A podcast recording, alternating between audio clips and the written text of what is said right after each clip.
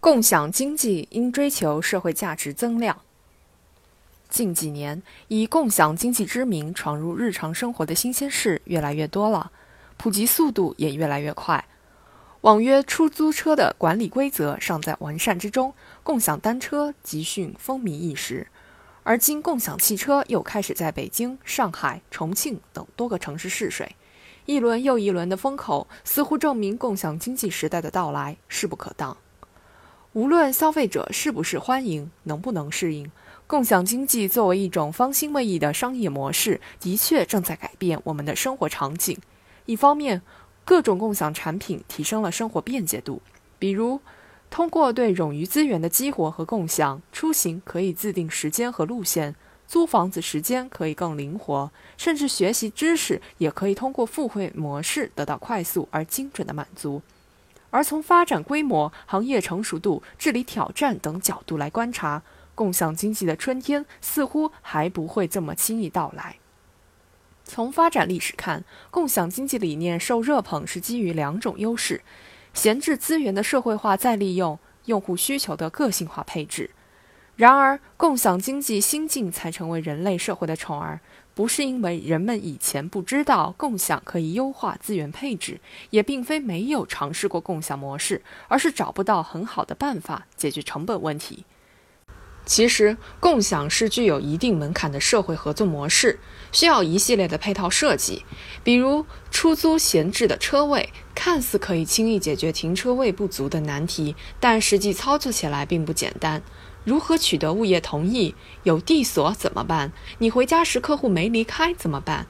解决这些管理问题，成本恐怕已经远远高于利润。更不用说共享经济需要社会信任机制做支撑，这还会增加治理层面的隐性成本。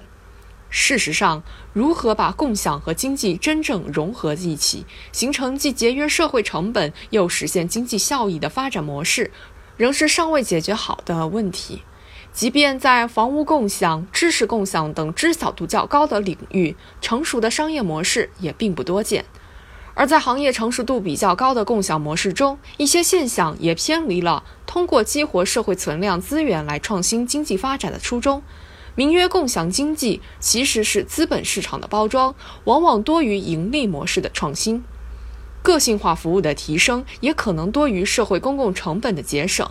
比如最初的网约车，说好了是利用空闲私家车和空余座位减轻交通压力，结果却催生了不少专职网约车司机。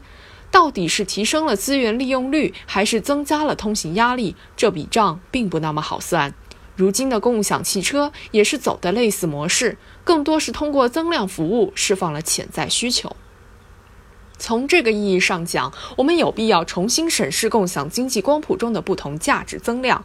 倘若共享成色更浓一些，比如对顺风车、拼车、合租等优化闲置社会资源的方式，应该以宽容发展的原则，创造适应新业态发展的宽松环境，扶持他们形成站得住脚的盈利模式。